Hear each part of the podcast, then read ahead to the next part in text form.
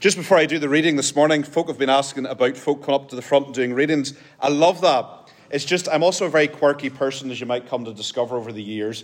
And for some reason, before I preach a sermon, I always like reading the text beforehand. It's just one of the quirks I have. So that's why I'm doing the readings. But I do love having folk up the front, but it's just a quirk I have that I like reading the text. It reminds me of what I'm going to talk about before I start. So that's why.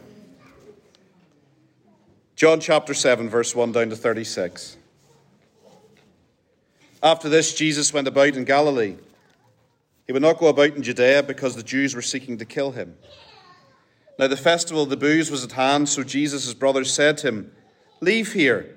Go to Judea that your disciples may see the works you are doing. For no one works in secret if he seeks to be known openly. If you do these things, show yourself to the world. For not even his brothers believed in him. And Jesus said to them, My time has not yet come, but your time is always here. The world cannot hate you, it hates me because I testify that its works are evil. You go up to the feast. I'm not going this time. It hasn't come for me to go. And after this, he remained in Galilee. But after his brothers had gone up to the feast, he went up to Jerusalem, not publicly, but privately. And the Jews were looking for him at the feast, saying, Where is he? There was much muttering about him among the people. Some said, Well, he's a good man. Others said, No, he's leading the people astray. Yet for fear of them, nobody spoke openly. About the middle of the feast, Jesus went up into the temple and began teaching, which is a very courageous thing for him to do. The Jews therefore marveled, saying, How is it that this man has learning when he has never studied? Jesus answered them, My teaching is not mine, but his who sent me. If anyone's will is to do the will of God, he will know whether the teaching is from God or I'm speaking on my own authority. The one who speaks in his own authority seeks his own glory, but the one who seeks the glory of him who sent him is true, and in him there is no falsehood. Has not Moses given you the law? Yet none of you keep the law. Why do you seek to kill me? The crowd answered, oh, You have a demon. Who's seeking to kill you? Jesus answered them, I did one work, and you marvel at it. Moses gave you circumcision, not that it's from Moses, but the fathers. You circumcise a man on the Sabbath. And if on the Sabbath he receives circumcision so that the law of Moses may not be broken, are you angry with me because on the Sabbath day I made a man's whole body well? Do not judge by appearances, but judge with the right judgment. Some of the people of Jerusalem therefore said, Is this not the man whom they seek to kill? And here he's speaking openly. They're saying nothing to him. Can it be the authorities really know this is the Christ? But we know where this man comes from. And when the Christ appears, no one will know where he comes from. So Jesus proclaimed as he taught in the temple, You know me, you know where I come from, but I'm not come on my own accord. He who sent me is true, and him you do not know. I know him, for I've come from him, and he sent me.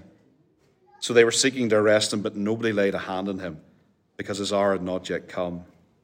Yet many of the people believed him. They said, When the Christ appears, will he do more signs than this man has done? The Pharisees, hearing the crowd muttering these things, sent the chief priests and the officers to arrest him. Jesus said to them, I will be with you a little while longer, and then I'm going to him who sent me. You will seek me, but you will not find me. And where I am going, you cannot come.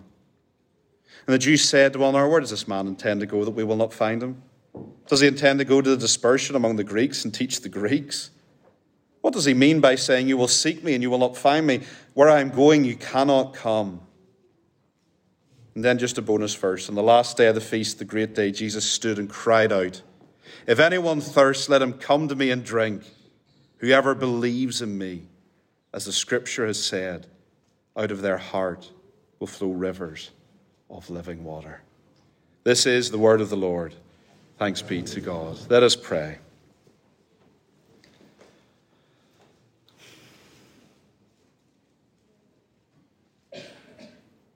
I am the door. Come knock. And Lord, we would knock this morning and ask that you would come into our midst through the power of your Holy Spirit.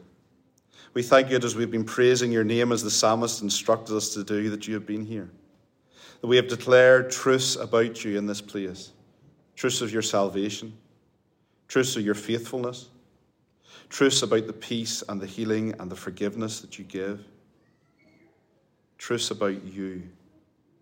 now we come to your word. And we ask that, O Lord, you would send your Holy Spirit to open it to our hearts. That as we have sung earlier, that you would open the eyes of our hearts so that we may see Jesus. And I'm unequal to that task, Lord.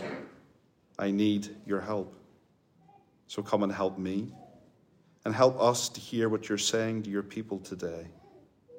And if there's anyone in our midst this morning who is seeking after you, Lord, who you have drawn here by your grace and your goodness, you'd open the eyes of their hearts to receive the love that Jesus has for them. For we ask it in your name. Amen. There's a lovely story that is quite funny in some ways. It was about this Canadian couple who were walking the beautiful Scottish Highlands up in the Cairngorm Mountains. Has anyone been to the Cairngorm Mountains? They're beautiful up there, they're lovely. And these guys were walking the Cairngorm Mountains and then they were near Balmoral Palace, or Castle, sorry, Balmoral Castle. And they really, really wanted to see the Queen. And they were walking the mountains and there was no sight of her. And as they were giving up, they walked back towards their hotel. As they're walking, this is a true story, as they're walking to the hotel, they came across this couple in the Highlands. It was a slightly younger man who looked quite strong, and this older lady. And they were talking to the couple, and they said to the couple, You know, do you know the Queen? The older lady stayed quiet, but the young man says, Well, I know her quite well. And the Canadians were really excited. and They said, Oh, oh tell us about the Queen. And the young man said, Well, she could be a bit grumpy at times, but you know, she's a lovely lady. So they talked a bit about the Queen, and then the guys were so excited, they said, Can we get our picture taken with you? And so they got their picture taken with this young man, and they got the old lady to do it. So, for some reason, they also eventually included the old lady in the picture. So, it was a picture of this couple, the old lady, and this young man. They were really excited to meet. So, they went back to Canada and they showed their family the pictures. And somebody said to them, That old lady looks awfully like the Queen, because it was. They've been so desperate to meet the Queen that when this young man said about it, they just focused on him and they completely ignored the fact that the Queen was standing there holding the camera, taking the pictures about them. Which does make me laugh when the security officer said she could be a bit grumpy, but she's a nice lady. imagine that, but when you got home, imagine that was you and you looked at your pictures and somebody said you, guys, you were standing beside the Queen. It's so important to get the right person. It's so important to focus on the right thing. It's so important not to come with our preconceptions or ideas, but to look at what is before us. And the text we have today before us is a very clear reminder, again from John, that we need to get Jesus right. We need to know who he really is, not with our preconceptions or ideas, but who he is as he's described to us by himself in his word through the power of the Holy Spirit. And we come to this text this morning again, a fresh reminder to get him right. The text opens there after this Jesus went about in Galilee. We reckon this place this takes place six months after the previous miracle we looked at, the feeding of the five thousand. So he's been in Galilee for six months, doing his ministry, which you can read about in the other gospels in Matthew, Mark, and Luke. And the Jews are after him, the religious leaders are after him because they remember what he said back in John that he made himself equal with God which is quite a claim, isn't it? He just didn't say that. He said, I am equal to God. God is my Father. And they were seeking to kill him. But this scene then arises. It's a family matter. Isn't it amazing how, in the midst of the Gospels, I love the Gospels, don't you? I love the stories in the Scripture. We think history takes place with great events and great leaders, but history and the world's history takes place in conversations, in kitchens, in families, in homes where life is lived out.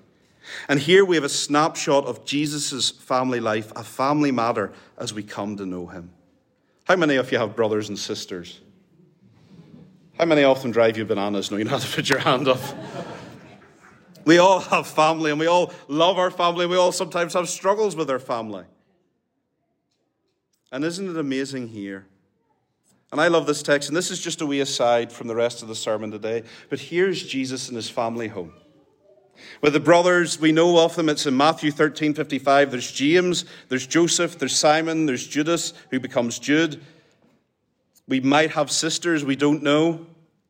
And Jesus has looked after them. We know that he worked in his father's carpenter shop. He's provided for them. He's cared for them. They lived with them. And look at verse 5 there. Isn't verse 5 so tragic?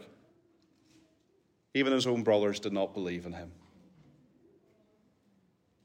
Even his own brothers did not believe in him.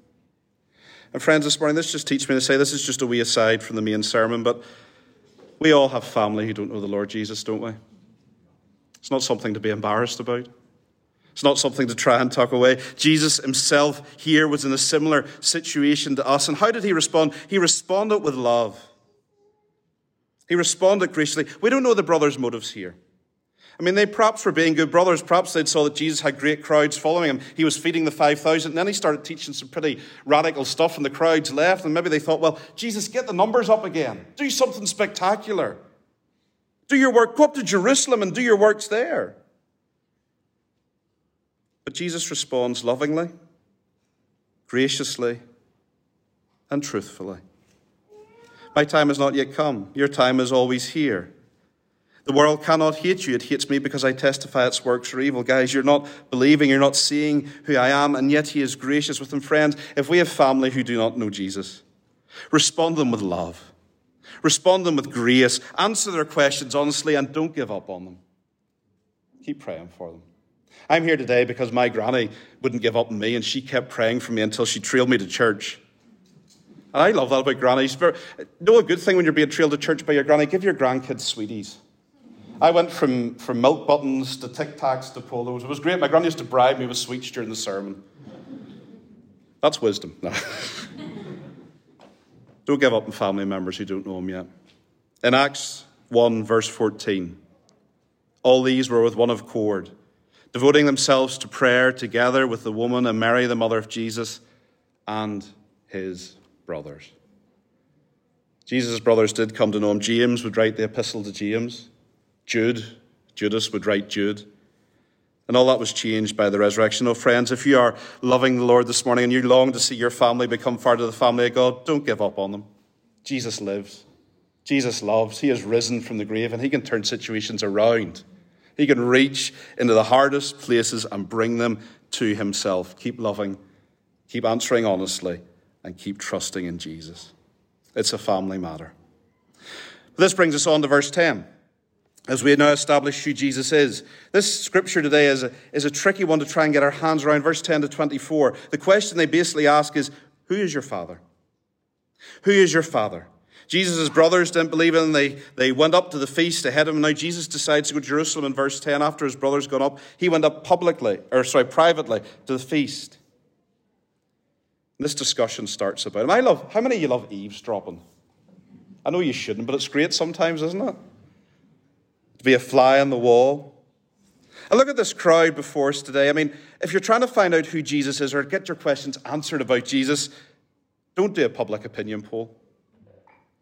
What was it Churchill said? Democracy is the worst form of government, but all else have been tried. Or that the camel is a horse designed by a committee of people. don't go by public opinion. The Jews here are grappling with trying to figure out who Jesus is. They'd saw the miracles. And let's remind ourselves of the miracles as we go through John's. John's miracles are pretty key. Firstly, the birth of Jesus was miraculous. But secondly, the public miracle he did return the water into wine at the wedding. When he fed the 5,000 men plus women and children. When he did wondrous signs and deeds in John chapter 5, which we'll look at in a minute, but where that man who was lying for 38 years bound with paralysis, and Jesus says to him, Get up and walk, and the man gets up and walks and carries his bed. They saw the miracles. And they're trying to grapple with them. So they resort to the old cop out. Well, I think he's a, he's a good man. Have you ever heard that? They're, they're an okay person, but, well, he's a good man. Oh, no, others say he's leading the people astray. And so this tremendous debate starts about Jesus without actually anyone talking to Jesus or listening to what he says. It reminds me of C.S. Lewis's quote that if we take the claims of Jesus true, he is really, really only two things, three things a liar, a lunatic, or Lord. So, in the middle of the feast, don't try and find out who Jesus is by public opinion. Go and listen to him. If you take first, uh, uh, uh, try it again. If you take verse 11 to 12 today, I guarantee you in the streets of Lincoln, you'll probably still get the same response today, wouldn't you? Most people say Jesus is a good man. Some people say, oh no, he was a deceiver. Some people say he's wrong. Don't go by public opinion. Listen to Jesus. Verse 14. Last week we heard about how he was the bread of life, how he sustains our needs for salvation and keeps us going. And one of the texts that comes out is Man shall not live by alone, but by every word that proceeds from the mouth of God, for his words are life. Peter, Lord, to whom shall we go? You have the words of eternal life. Here this morning, listen to some words of eternal life, not from me, but from Jesus. So Jesus stands up in the middle of the temple. And I love that about Jesus. He is so courageous. We sometimes forget the courage of our Lord, do we not? We're here, people are trying to kill him. They're trying to bump him off. And these guys have history. The Romans were really good at making people disappear. And here Jesus stands up in the most public place and testifies. Isn't Jesus amazing? You could say, please say yes. He is amazing. And what is he saying? Let's listen. He is teaching authoritatively from the Old Testament. He is teaching them words of eternal life. How is it, they cry out, that this man has learning when he has never studied? Who's never sat under a rabbi, he's never been through our schools. How can this guy teach? And remember the crowds in the, the Sermon on the Mount that Jesus taught with authority? Jesus isn't wishy washy. Jesus isn't vague in his answers. Jesus isn't like a politician when he's asked a question, he answers his own answer. Jesus declares clearly who he is. He doesn't hide his light under a bushel. My teaching is not mine, he says. His authoritative teaching comes from God himself. It's not mine, but his who sent me. And straight away the question you should be asking, well, who sent you? Where have you come from? He goes on, if anyone's will is to do God's will, they will know whether my teaching is from God or whether I'm speaking on my own authority. Jesus here is saying, firstly, he's come from God. Secondly, you can know it because he matches up with the Old Testament. Do you know when you buy stuff off Amazon, you get those wee description reviews? You ever done that? You get a wee description and a wee blurb in the back, and sometimes it's got nothing to. Well, oh, what's that paint? What's the paint? It does exactly what it says in the tin. Ronseal. See, see, that's how good advertising is. Ronseal does exactly what it says in the tin. If you read the Old Testament,